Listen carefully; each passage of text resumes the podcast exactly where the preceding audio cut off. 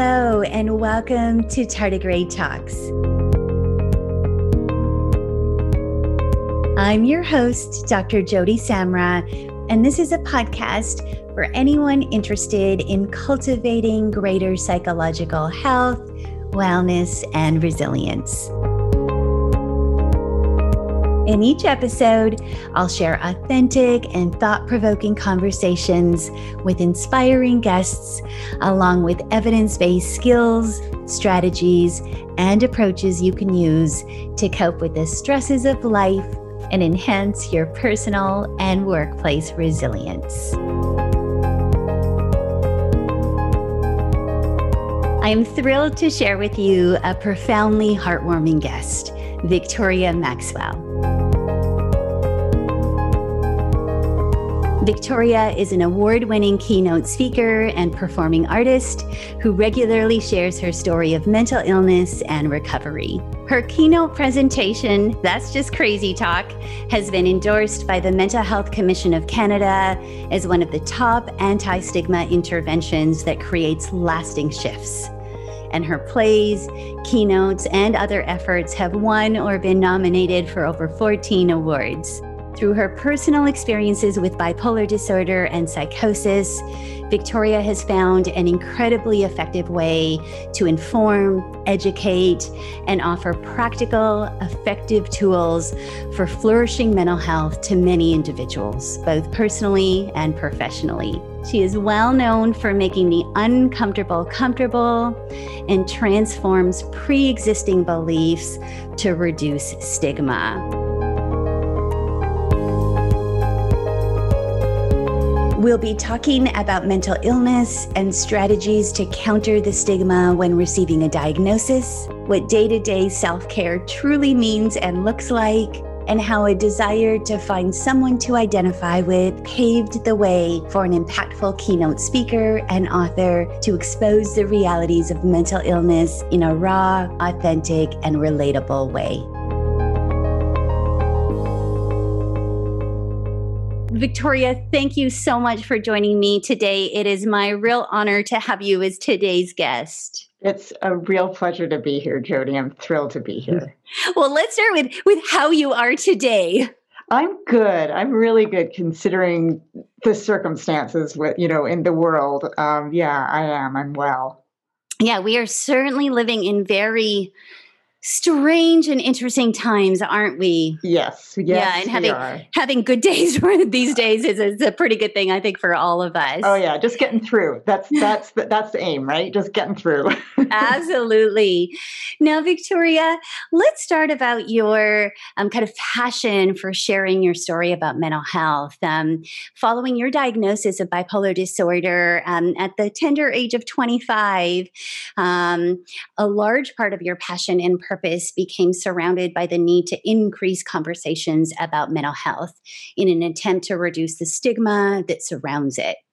You regularly perform plays, write, and talk very openly about mental health with the hoped-for impact of creating safe and honest environments to do so. Now, tell me, what led you to create such a platform around reducing mental health stigma and to take this approach of openly sharing what are very personal and intimate experiences? It's a great question. And I think there's two answers. And the most important one, and the one that's probably closest to my heart, is because I was diagnosed many years ago, 1991. And at the time, there were very few people talking about their personal stories. There were sort of some celebrities, Margot Kidder, some people might remember, were talking about their story, other celebrities, and then also tragic stories in the media, people who have maybe fallen through the cracks and didn't get the help that they needed. And so I didn't see any person that I could identify with, that I call sort of the Joe Blow, garden variety of mental illness. And so it was really, I felt really alone, and I wanted to see my face reflected. And I felt in some ways, if I could open up and share, maybe other people would open up and share their experiences. And so it was coming out of a vacuum, I think, because there was such a dearth of stories, as opposed to now where there's hundreds, if not thousands, of people sharing their stories. And then the second one was at the time when I finally had sort of gotten back on my feet, got a semblance of recovery. I was working at an office job, and my previous life was as an actor before that. And I was really not just craving something creative, but I really needed to do something creative. So my go-to was acting or writing. And so I just started writing a story about my own experience. And then those two things sort of combined. And lo and behold, there was a disability arts festival, and I decided to put an application in to see if I could present part of my, at that time, it was sort of an extended monologue. And that's really where the genesis of it started. Oh, wonderful. And as you're speaking, I'm hearing both need, right? Yeah. And an outlet. And so we know necessity breeds invention, doesn't it? And so, and that relatability for, I mean, any challenging experience that we go through, whether it's a physical health or an emotional health issue, when we don't have, as you're saying, that average person, right, that we can relate to, that we can look to, that can help us make sense of things that are at times so nonsensical in our brains. Yeah. And I think that really was what it was. It was a combination of, I was still needing to make sense of it and have a purpose in my life other than just sort of unraveling my life. And that sense of connection when I did share with people, and this was sort of early before I actually was going to conferences and sharing. But when I did share, and then people would come up to me and say, "That's what I've gone through. You just told my story." And there's just a kinship that happens. And then any shame that I had, and this is where it's really, enlightened self-interest on my part, was that I was sharing it partially because it is as healing for me to share it. And as I wouldn't say necessarily therapeutic, because I don't do therapy on stage, but something that I was initially very ashamed of, very frightened of, confused by, I can now stand up and talk about it in a way that becomes part of my history and part of what makes me the individual that I am, with the values that I have, with the integrity that I have. And so it becomes something that I can be proud of, as opposed to something that I feel like I need to hide. And that's been an incredible part of my own wellness journey.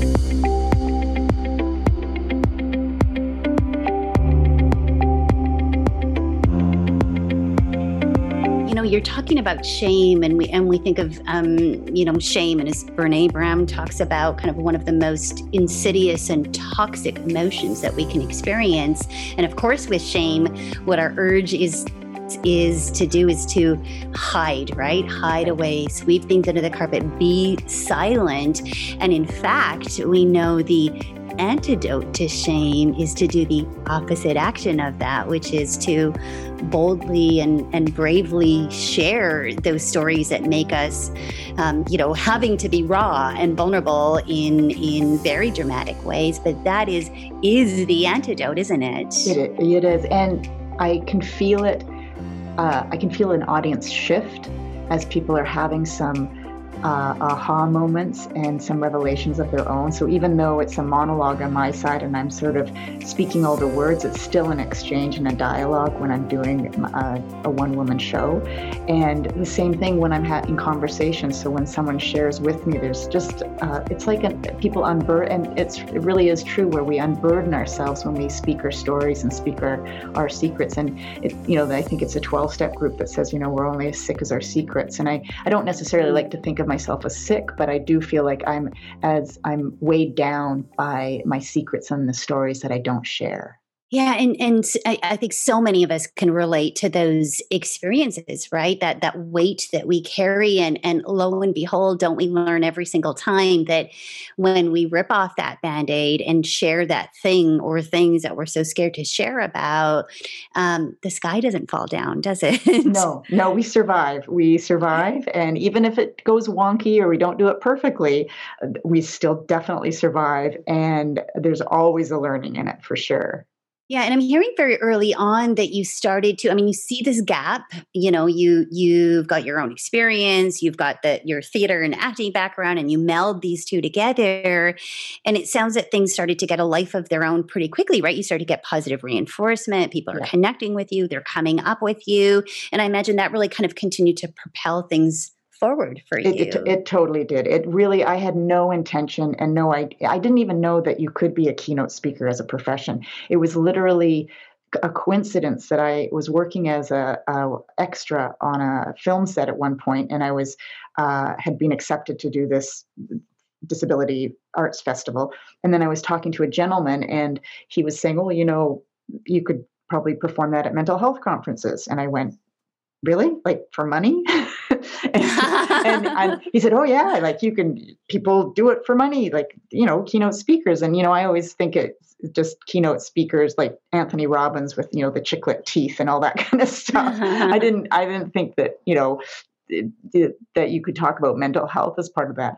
And then it really did. And the Disability Arts Festival, you know, I had said that I had a book and that I could read excerpts and things like that, but I didn't have a book and I didn't have any excerpts at the time, but I just really wanted to share my story. And so I quickly wrote, a one-woman show, got it directed by a friend.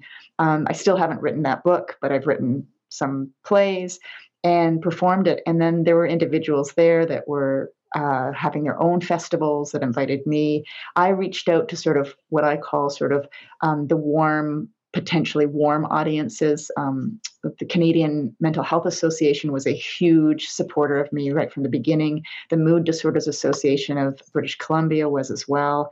And then other people, and then it was just word of mouth. And I think because there wasn't other stories being shared, there was such a hunger for it that people just gravitated, and it was so new. So people really did that. And then it just started to evolve, and I started getting requests to go down to the States. And so I didn't really have to do a lot to create this business. And I am definitely not by nature a businesswoman or entrepreneur, but I am just sort of, it was baptism by fire. And I just sort of happened to, have to learn about it.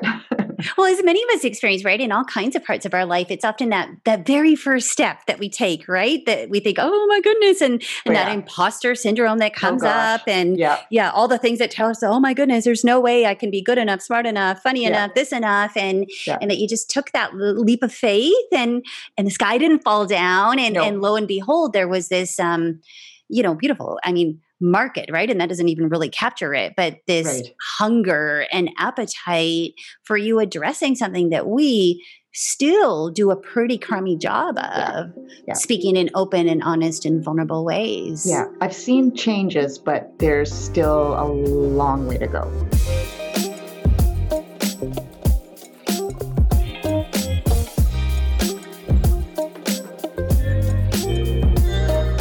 Now, you, of course, speak for the intended outcome of reducing stigma, but let me ask you, Victoria, kind of over the years and in particular kind of early on in your diagnosis, what were your experiences with stigma and how did you navigate those? The one area that probably was the most problematic was my own sort of internalized stigma. So my self-stigma, the ideas that I had about what it meant for me, and that's what created the most barriers. I think I was quite fortunate. I had a psychiatrist that was super supportive and did really good therapy as well as good pharmacology. And my parents were very supportive. And I lost a few friends. I think it was because they were frightened, and they probably saw me in states where I was quite manic, in that bipolar phase where I was very euphoric and exuberant and grandiose ideas and veering on that strange sort of behavior. And that is, you know, unnerving for the best of us. And so it was unfortunate that I'd never had a chance to sort of reconnect and let them know what was going on. So that, I think that was probably one of the hardest things, was losing some friendships, and then somehow overcoming the stigma that I had about myself, which I thought would be that I will always live at home with my parents, which I was living. I had to move back home with my mom and dad. I didn't know what kind of work I would do. I assumed that it wasn't going to be work that I loved. I didn't know if I'd ever find someone to be partners with for life, or even just for a couple of weeks. So there was all these different kinds of things. And then I think just the fear that I would never actually recover or like get back onto my feet where I was managing my conditions well. And so those were the biggest ones. And the solutions to them really came with partially my own hard work, but with that, the support of many, many good practitioners. So I feel like I'm really standing on the shoulders of a lot of other people. And I think that's probably another reason why I share my story, is so that people who are struggling, family members who have a loved one who are struggling, know that, you know, the road may be hard and it may be long, but there is recovery at the end of it.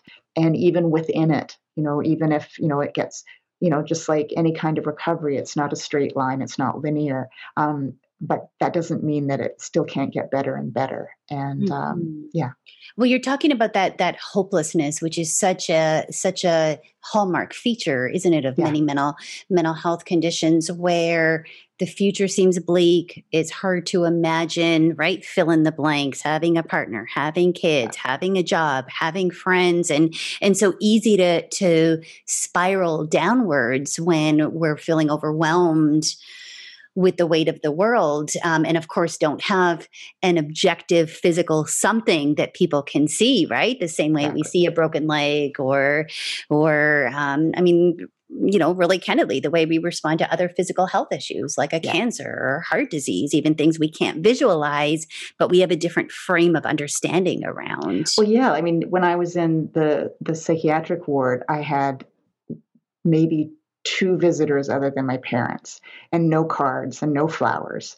And that's the thing that I think is so strange, that people are still uncomfortable with sort of, do we say, I hope you get better soon? Or, you know, like, but it really, it's just like knowing that someone's thinking of me outside of this, you know, hospital environment that I was in. And then I want to also acknowledge that I know a lot of people haven't had great experiences within the hospital system itself. And I was pretty lucky. There was a couple times in emergency where I heard, you know, nurses call me the crazy woman. You know, I was running around the emergency ward and they said, catch the crazy woman. And it might've been shorthand for them, but even though I was in a psychosis, I was still really lucid. I was able to hear them. And I mean, I'm sure they were under-resourced and overworked and really tired. But it can be quite a dehumanizing experience for sure.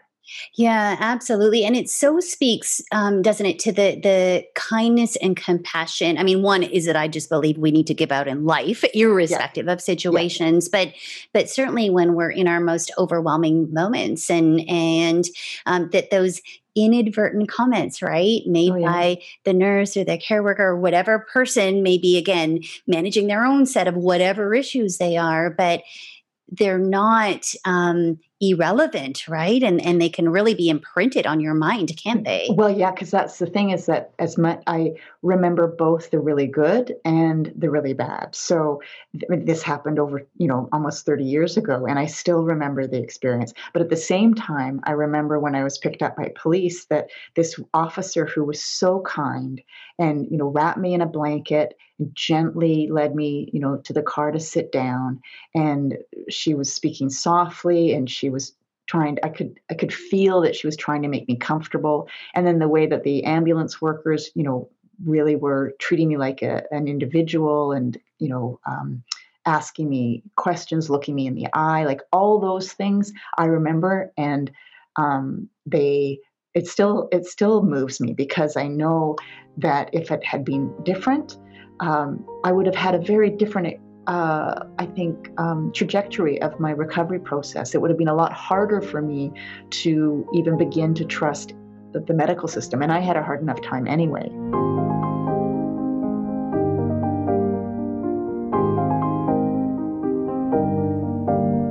Through 2020, of course, we have seen so much focus on the intersection between law enforcement and mental health. And if you think of, if you could wave that magic wand and impart one piece of advice to every frontline worker or first responder who is dealing with somebody who's in the midst of an acute mental health crisis, what would be your one wish?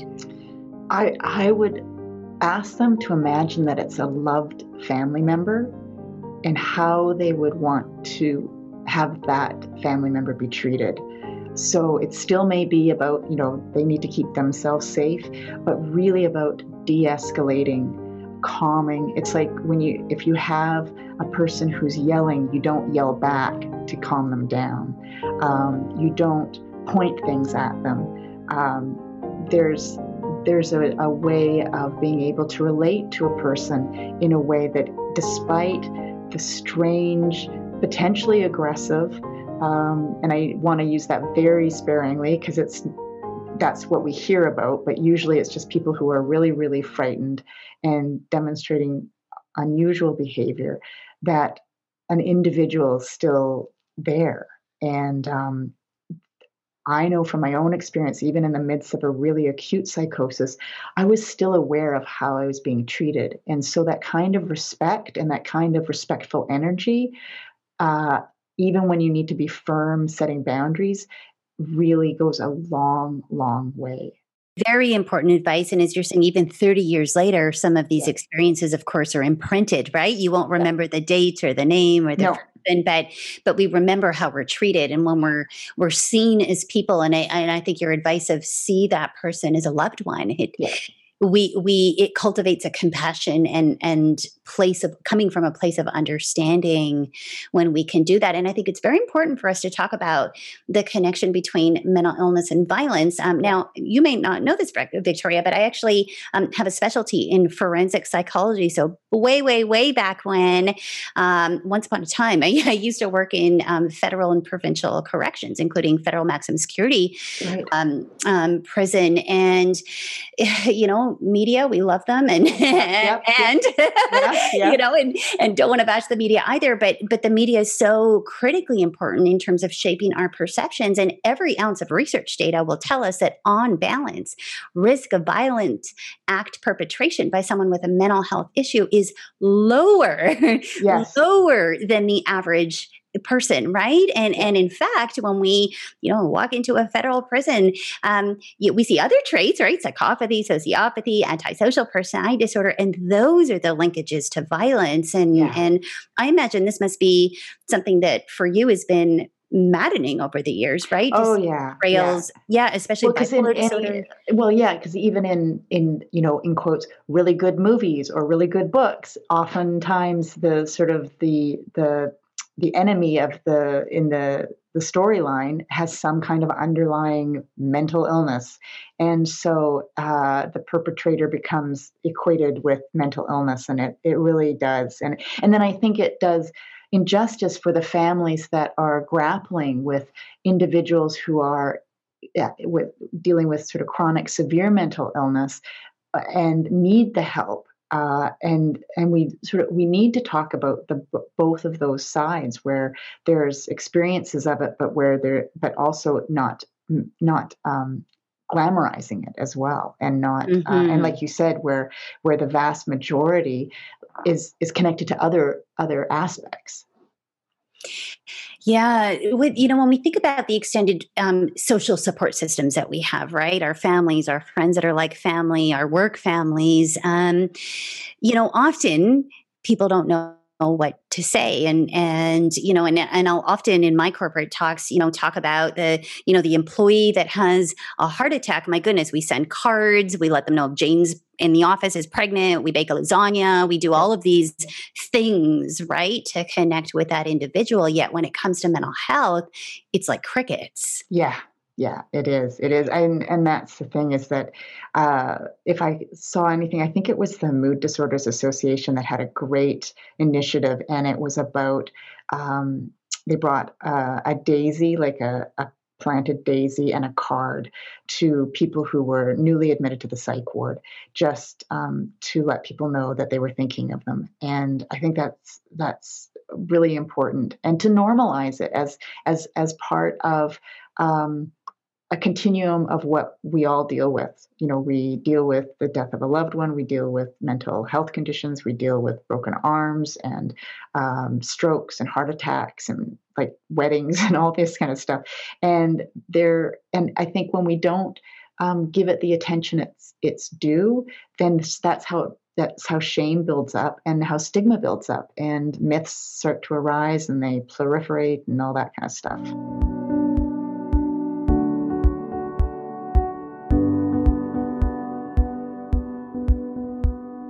You know, the research scientist in me will say statistics don't lie. And we know the World Health Organization, of course, an organization that every single one of us now knows about, declared several years ago mental health issues as being the leading cause of worldwide disability. Second is everything cardiovascular related. And we know, we look at the data, right? We can look at disability data, long-term leaves, et cetera. We know that the vast majority of costs and impacts in disability are accounted for by mental health issues. And every single year, 1 out of 5 of us would conservatively meet criteria for one of the most common mental health issues, right? Anxiety or depression. We know by the time we're age 40, that 40% of us will. By lifetime, we know it's at least 50%. And as I say, you know, any one of us, we live long enough and we go through enough life experiences, we are going to deal with psychological health issues. Just the vast majority of us won't come see somebody like me in an office and receive that diagnosis. And that's it. And that's, I guess, I feel like where I hopefully fit in is that I'm sort of an icebreaker where people can start, because a lot of my one-person shows, there's a lot of comedy in it, and my own experience. And ideally what it is getting people really comfortable asking any kinds of questions. And so, because I feel like some of those stats are driven by the fact that people aren't talking about it, so they aren't reaching out for help because they don't feel comfortable talking about it to get the help that they need. And so being able to at least have someone in front of them that maybe, you know, I have come through, it's sort of almost the message is, the medium is the message, where, you know, the fact that I'm standing on a stage and I'm coherent and, you know, I look like I, you know, fairly healthy and things like that. And I make them laugh and maybe they even want to be my friend. And so it, you know, it equalizes a lot of things and sort of gives us a common ground from starting, and hopefully it allows people to sort of feel like, oh, okay, maybe it's not maybe I can actually start talking about it. Well, and we know the vast majority of people, you know, don't reach out, not because they're bad people or have malintent, but they don't want to hurt the person suffering. They don't want to say the wrong thing. They don't want to somehow worsen it. And I guess first question there is, do you think not asking questions is more helpful or harmful? Like if someone doesn't have the perfect words, right? Is it better to zip it up and not say anything, or... You know, I think it's all about the context. And I think if someone, for myself, I would rather have somebody awkwardly ask me something than not say anything at all, because then it becomes almost like the elephant in the room and it becomes even more uncomfortable. And I think if I knew someone that was really just very much struggling and hadn't really been too open about it with me, I would even just start with, you know, a simple, hey, you know, how are you? I'm thinking of you, versus going into more detailed, questions. But for myself, as I've gotten, I guess because I'm outspoken about it, I love getting questions. I love getting any kind of questions. I mean, I don't know if there's probably some questions that are like out of bounds, but mostly then I can just say those are out of bounds. Okay.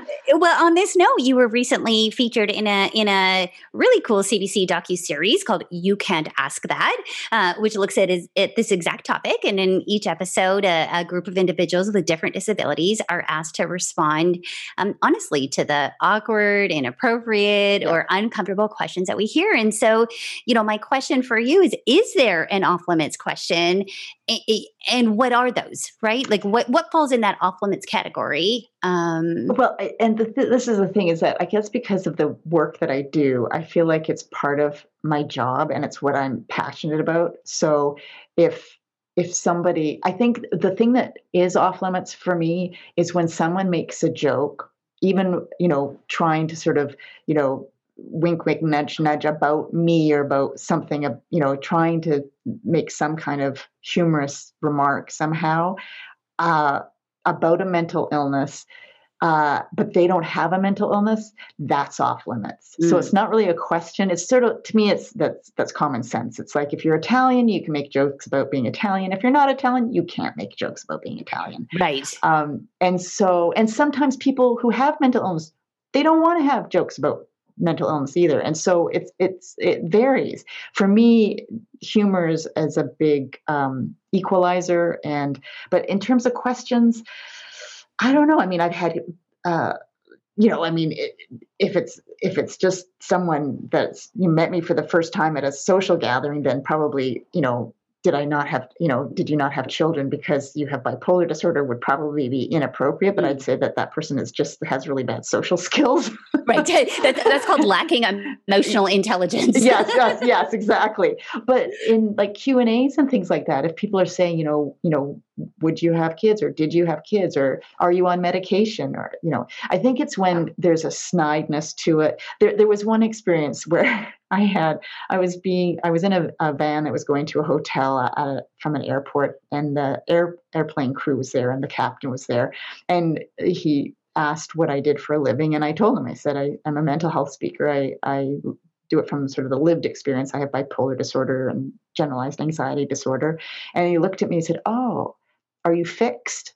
Oh. And I just had to sort of reframe it in my head and sort of go, okay, this is a window of opportunity, right? This is a learning opportunity. And so, I tried to say to him, well, it's not so much about cure or not cure, but there's a management about it. And, and it's not really a character flaw. It's not like there's something really broken about me, it was a teachable moment for sure. Yeah. And I imagine that requires sometimes a few deep breaths and a little calming exercise. Yeah, exactly. Exactly. And it's like saying, oh, okay, well, for sure.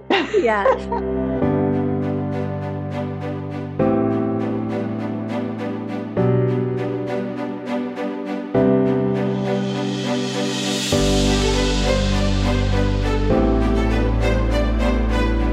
Bipolar is one of these conditions where, I think almost everybody gets it wrong. They do not understand accurately what bipolar means. And often the lay interpretation, right? And we hear this all the time in our work environments, at the cocktail party, she's so bipolar or he's so bipolar. And we hear, my air quotes, if you can hear them through the mic here, right? Yeah. And people think, oh, it's this moodiness and lability. And you think, no, this is not actually bipolar. And I think 99% of the time, people get it wrong on what the condition is. And I'd say same with psychosis. And so when you think of some of the questions that you say, this is really the most common or frequent ones that people just don't understand. Yeah. I think the biggest, definitely I agree that people, if they haven't been around bipolar disorder, they don't understand it, and certainly not psychosis. So, I guess the most heartfelt question that I get is probably from family members who have loved ones who have bipolar disorder, and they may go into psychosis. And so that psychosis where, I become out of touch with reality. So I'm seeing things and hearing things and believing things that other people don't see, hear, or believe. And their loved ones aren't accepting the help that a parent, you know, that they need in order to be well. And I think that's also the hardest to answer because there is no easy answer. There's about support, and you can't change someone. They need to, potentially if they're specifically if they're an adult child. So I think those are the heartfelt questions, like how do you help someone like that? And so I can only speak from my own experience of, you know, what my parents did, what my friends did, what my health professionals did, and that what led me to a sequence of choices that led me to a decision to accept the conditions and accept treatment. And so that was, though, that one I think was probably one of it. And also people who are really curious about what does it mean to be psychotic? Because I think people equate psychotic with violence. Right. And I was actually in a very euphoric, happy state. I was just not really playing by the rules of this world. I ran down the street naked, and I, you know, was looking for God, and wasn't, you know, doing the things that other people were doing. Right. And when I tell people that it's more like, I like to call it a non-shared reality, because the reality that I'm in is that I really believe that God is going to be around the corner in that laurel bush. And in my mind, I need to be naked because that's the way he made me, in quotes, he made me, and all that kind of stuff. So that's my logic. And it's as real to me as someone walking down the street who needs to catch the bus at 2:10 and it's 2:05 and they're 4 blocks away and they have to run. So those kinds of things, I really appreciate people being really curious about those kinds of aspects about it, because I feel like that kind of understanding then breeds compassion. Well, and it's the intent and the delivery, isn't it, of any question that you think, I mean, we can say the words, I love you, with despise in our voice. And similarly, we can say the words, I hate you, in a playful, fun mood, right? And we know it's not just the words or the question, it's the intent behind it. It's the delivery. It's if we're coming from that place of kindness and compassion, that, you know, almost anything we can put on the table, if we can really see that person in front of us for who they are. And that's the biggest thing, is I think when people have a genuine curiosity and they're not defended and they're not judgmental and they're asking in sincerity, I love that, because to me, a person is open to learning. And then, of course, some people have been through really difficult experiences with loved ones and their own experience if they've been diagnosed with it through the medical system. And so oftentimes people are angry, they are frustrated, they are judgmental, and they have really strong opinions. And I think those need to be honored just as much. And be welcomed with the compassion that I'm looking for when people are asking me questions. Absolutely. And not making assumptions, right? Yeah, and we all know when we assume yes, what result.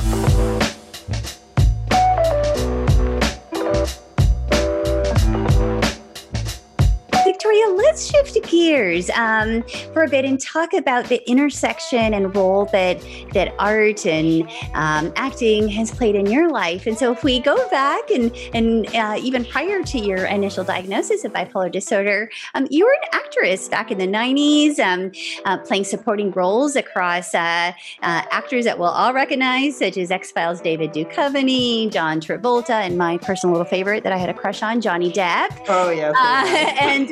I mean, my goodness, what an incredible experience. And so, you know, tell us more about this part of your life and how it shaped and developed your skills and abilities to perform so well today on dramatically different topics. Yeah, I feel like it was almost serendipity, or how, I don't know what it was, but my passion from a very young age was always acting. And so I got training at UBC and started acting and got mostly television and film parts. And so my career was cut short very quickly. I had maybe 4 or 5 years, and then I was diagnosed. But I think both the training that I got and the experience in the industry, and also just the ability to act in a film set in particular, really gave me good skills to be on stage, to capture people's attention, to engage them, to know how to tell a story, and also to be an entrepreneur. Like being an actor and also just being on set, you're dealing with a lot of spinning plates, and many of them are falling. And so as any entrepreneurs out there listening, you know what it's like when you're having to keep, you know, you've got many hats on, you've got many balls in the air, and you've got many plates spinning, and you're hoping none of them drops, and inevitably one or two do. And so that experience of being an actor and trying to stay afloat financially, and also being in a very chaotic experience with on set when there's so many things going on, helped me on the business side of it. But I'm just incredibly grateful for the fact that when I had a passion for acting and the training that I got that allowed me to not have to sort of worry or work at too much on my stage skills, because they were sort of already my foundation. It was more or less my business skills, but also just the courage to keep going into to speak to new audiences, because some audiences were easy to speak with because I knew that I was speaking their language. Other audiences who aren't as familiar with mental illness, those are the ones that I get really nervous when I'm speaking, because I know I'm not preaching to the choir. Mm. So you do still get nervous when you're on stage? God, yes. I get nervous all the time. I got nervous for this podcast. Did you? Oh my goodness! I mean, nothing to be nervous about. Oh, I know. It's just. I don't know if it's just performance anxiety or whatever. I have an anxiety disorder. Yeah. So, well, it's a positive reframe, right? If we're like, absolutely. Oh, those butterflies absolutely. Are. I mean, I'm excited. That's right. Exactly. That's what I always say. And I care so much that's why I'm nervous and stuff. Yeah. And I don't get bothered by it anymore. Like, it's just, I just know. And I know it's like, it's like, I'm sure hockey players have their rituals and stuff. I have my rituals about, you know, people say, oh, you don't need to rehearse. You've been doing this for, you know, 20 years or whatever. And I go, no, I still rehearse. Yeah. It's a script, you know, it's what I do and stuff. So yeah. Yeah. Well, it's controlling the controllable, right? When we can those routines and rituals, I mean, they're massive, right?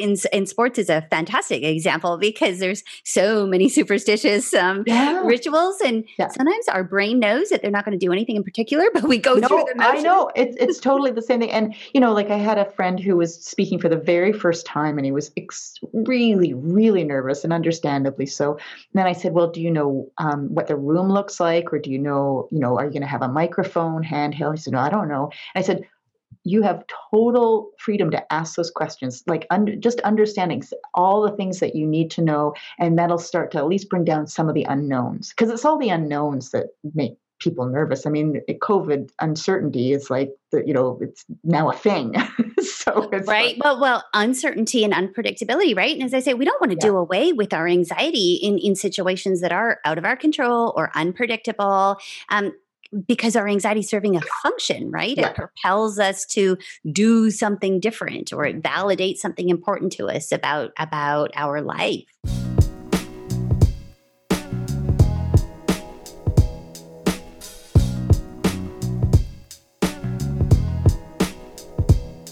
Now, your keynote theatrical performance, That's Just Crazy Talk, is highly successful and has led the Mental Health Commission of Canada to endorse the performance as one of the top anti-stigma interventions that creates lasting shifts. And I don't just mean anecdotal. I mean from a research end that you have demonstrated that there's shifts. And this highly acclaimed presentation follows you as you face your mental illness within yourself and within your family.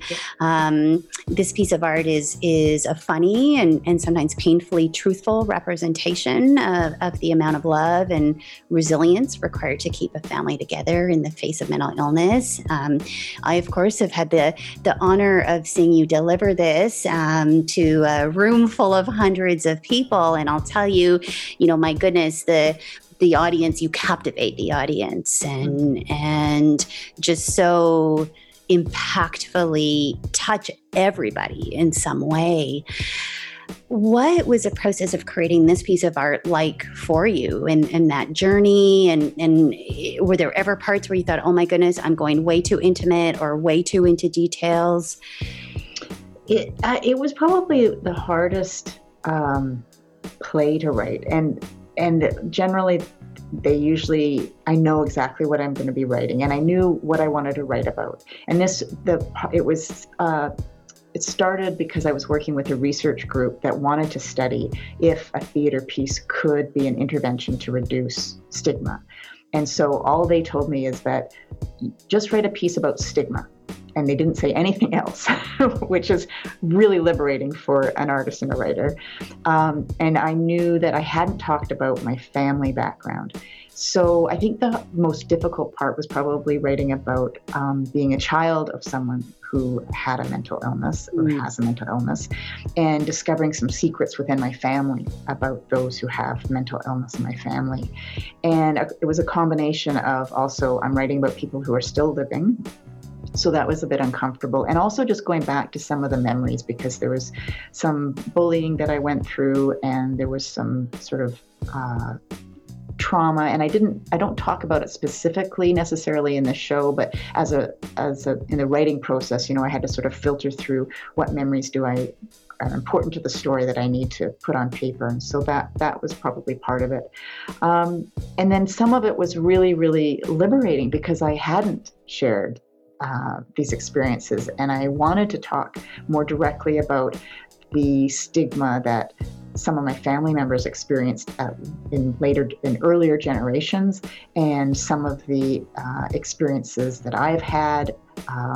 And then also the hopeful parts of what allowed people to really set themselves free, and how myself and others really became comfortable with themselves.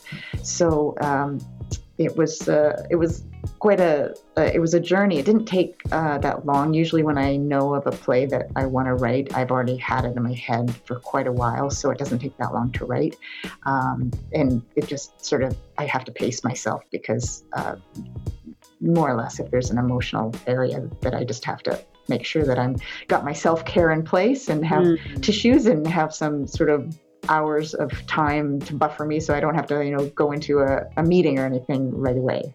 Yeah, well, a beautiful segue into the things that you do on a consistent and regular basis with respect to self-care and management. When we think of enhancing our resilience, right? It's not a one-time thing. It's a whole bunch of micro actions that we take again and again and again and again. And so, Victoria, what is on your list of the top things that keep you well and healthy psychologically, emotionally, physically?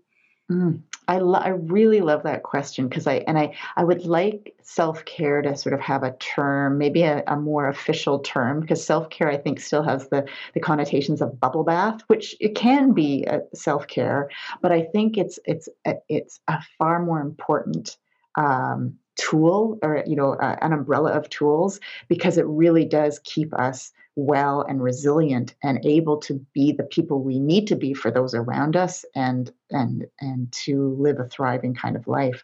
So for myself, there's the basics that I have to do that a good parent tells their kids to do. I need to get outside. I need to breathe fresh air, get, light, even if it's cloudy outside, exercise. I practice mindfulness and meditation. And then there's some other ones that, and sleep. Sleep is a huge one, having a good sleep routine. So if I'm getting more than 9 hours of sleep or less than 7 hours for any period of time, I know that I can be in trouble. And I know for parents out there, some people are rolling their eyes and, oh my God, if I get more than 5 hours sleep, I'm lucky. So I know that's not always possible. But one of the other things that I found is looking at my financial health. And so keeping on top of, what's going on financially, because it's a huge trigger for me. And I really see that the stress, if I let certain stressors build up, that's a potential for symptoms to start to build as well. So, looking at my, balances, bills, all that kind of stuff on a regular basis as part of my self-care as well. Well, I love that you bring that up. I mean, the statistics tell us a third of adults experience chronic financial stress. And we know that has massive impacts on our mood, on our sleep, on our levels of anxiety. And what do? We move into good old land of denial, right? And we avoid. And when we avoid the things that are creating stress, unfortunately, it kind of builds up counterintuitively rather than just going away. And so, I really appreciate you saying that. And I so echo your comments about self-care, right? We think, bubble baths and pedicures and all these luxurious things that we're sitting around eating bonbons, right? And that is not self-care. Like, and I agree with you on, it is, self-care is hard, right? To do the things that require us to engage in the healthy eating or go out on that cold, rainy day when it's the last thing we feel like doing. And especially if we're struggling with our mood, right? And that's the thing, is that if people are struggling with depression, like when I'm struggling with depression, the last thing I want to do is go for a walk. And so to me, self-care isn't necessarily a special occasion kind of thing. It is something that I need to be doing on a consistent basis that keeps me well. And for me, the advantage is that if I don't do it, my butt gets kicked really quickly and I start to go down a steep slope really fast. Mm-hmm. Other people can sort of manage not to do self-care for a while and still sort of be okay. I, on the other hand, can't. And the two other things I've learned really recently, because I actually went into quite a deep depression and had a lot of anxiety several months ago, was that I was reminded about being able to do something that I can feel like I've accomplished something. So get a sense of self-efficacy or mastery every day. So it might only, when on a really sort of bad day, it might be just one thing, and then something pleasurable that I can look forward to. And so even if I'm really severely depressed, it might have to be something that I used to find pleasurable. And so and I know it's part of behavioral activation, but it's been such a godsend for me to remember just those two simple things, mm-hmm. that if I can do one thing that I know that I feel proud of, or that it feels accomplishment, and that might be just taking a walk. It could be sending an email, and then something that I might enjoy doing. And it might be just reading one page of a book or something. And then of course, as I'm well, then those things just become more, easily done, and I just expand on them. Yeah, well, it's going through those emotions, right? When we least feel like it, and as I often say, that the time we least feel like going for that walk or engaging in whatever good thing it is, that's when we most need to do it. Right. And when we're feeling happy as clams, we can stay up a couple extra hours or skip that workout or have an extra glass of wine or whatever it is. But when we are struggling in even small ways with our psychological health, that one of the best things that we can do is make sure we are very rigid with going through the motions of the things that we do when we feel well, even though we're not feeling well at that moment. Yeah. And doing it the earlier, the better. And one of the things that the other self-care is, I ensure that I have good social contact. So I have contact with my husband all the time. And that's great. And he's an incredible support for me.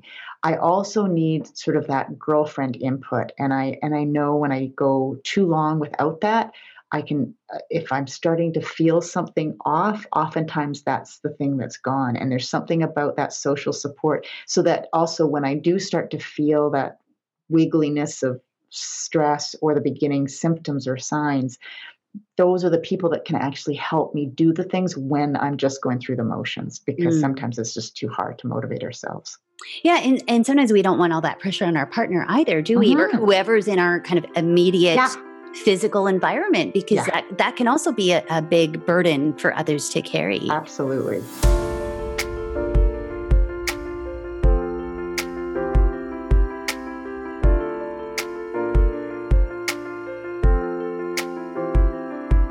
Victoria, it has been such a pleasure to speak with you. I so admire your tenacity and your vulnerability and your authenticity in sharing and discussing just such a critically important topic in such a such an accessible way. You're so relatable. You are, again, you can, if you can make someone laugh and cry within a few minutes of each other, you know, pretty amazing the amount of emotions that you can evoke, and you truly, sincerely have touched so many thousands of people. Certainly, you've touched me when I've had the honor of seeing you perform. And so I want to thank you and commend you for the work that you do.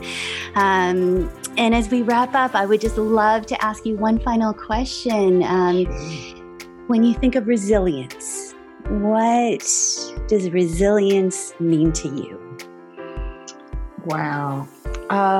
Well, it's a quote that other people might have heard, but it's the quote, fall down 7, get up 8. And what I'd probably add to that is that to have hands to hold when we get up, because all of us are going to be knocked down. That's all of us, no matter what. We all are carrying some struggle. And but what the important part is that we just need to get back up, and we don't have to get back up gracefully. We don't even have to want to get back up, but if we just reach out and have a hand that can hold us, to me, that's what really resilience is, because being human is not always easy. You know, even if you're not dealing with a mental illness, it can be really challenging. And I think the more that I accept that there's hard times, the easier those hard times become, because I sort of know it's part of the human experience, and other people are going through it as well. Thank you so much, Victoria, for your words of wisdom and your perspectives. And thank you so much to our listeners for tuning into Tardigrade Talks. If you've enjoyed our conversation, we would love for you to subscribe and consider sharing with a friend. We have a breadth of free resources designed to help you enhance your psychological health and wellness on our website, tardigradetalks.com. Thank you, and I hope you join us at the next episode. Wishing you psychological health, wellness, and resilience until next time.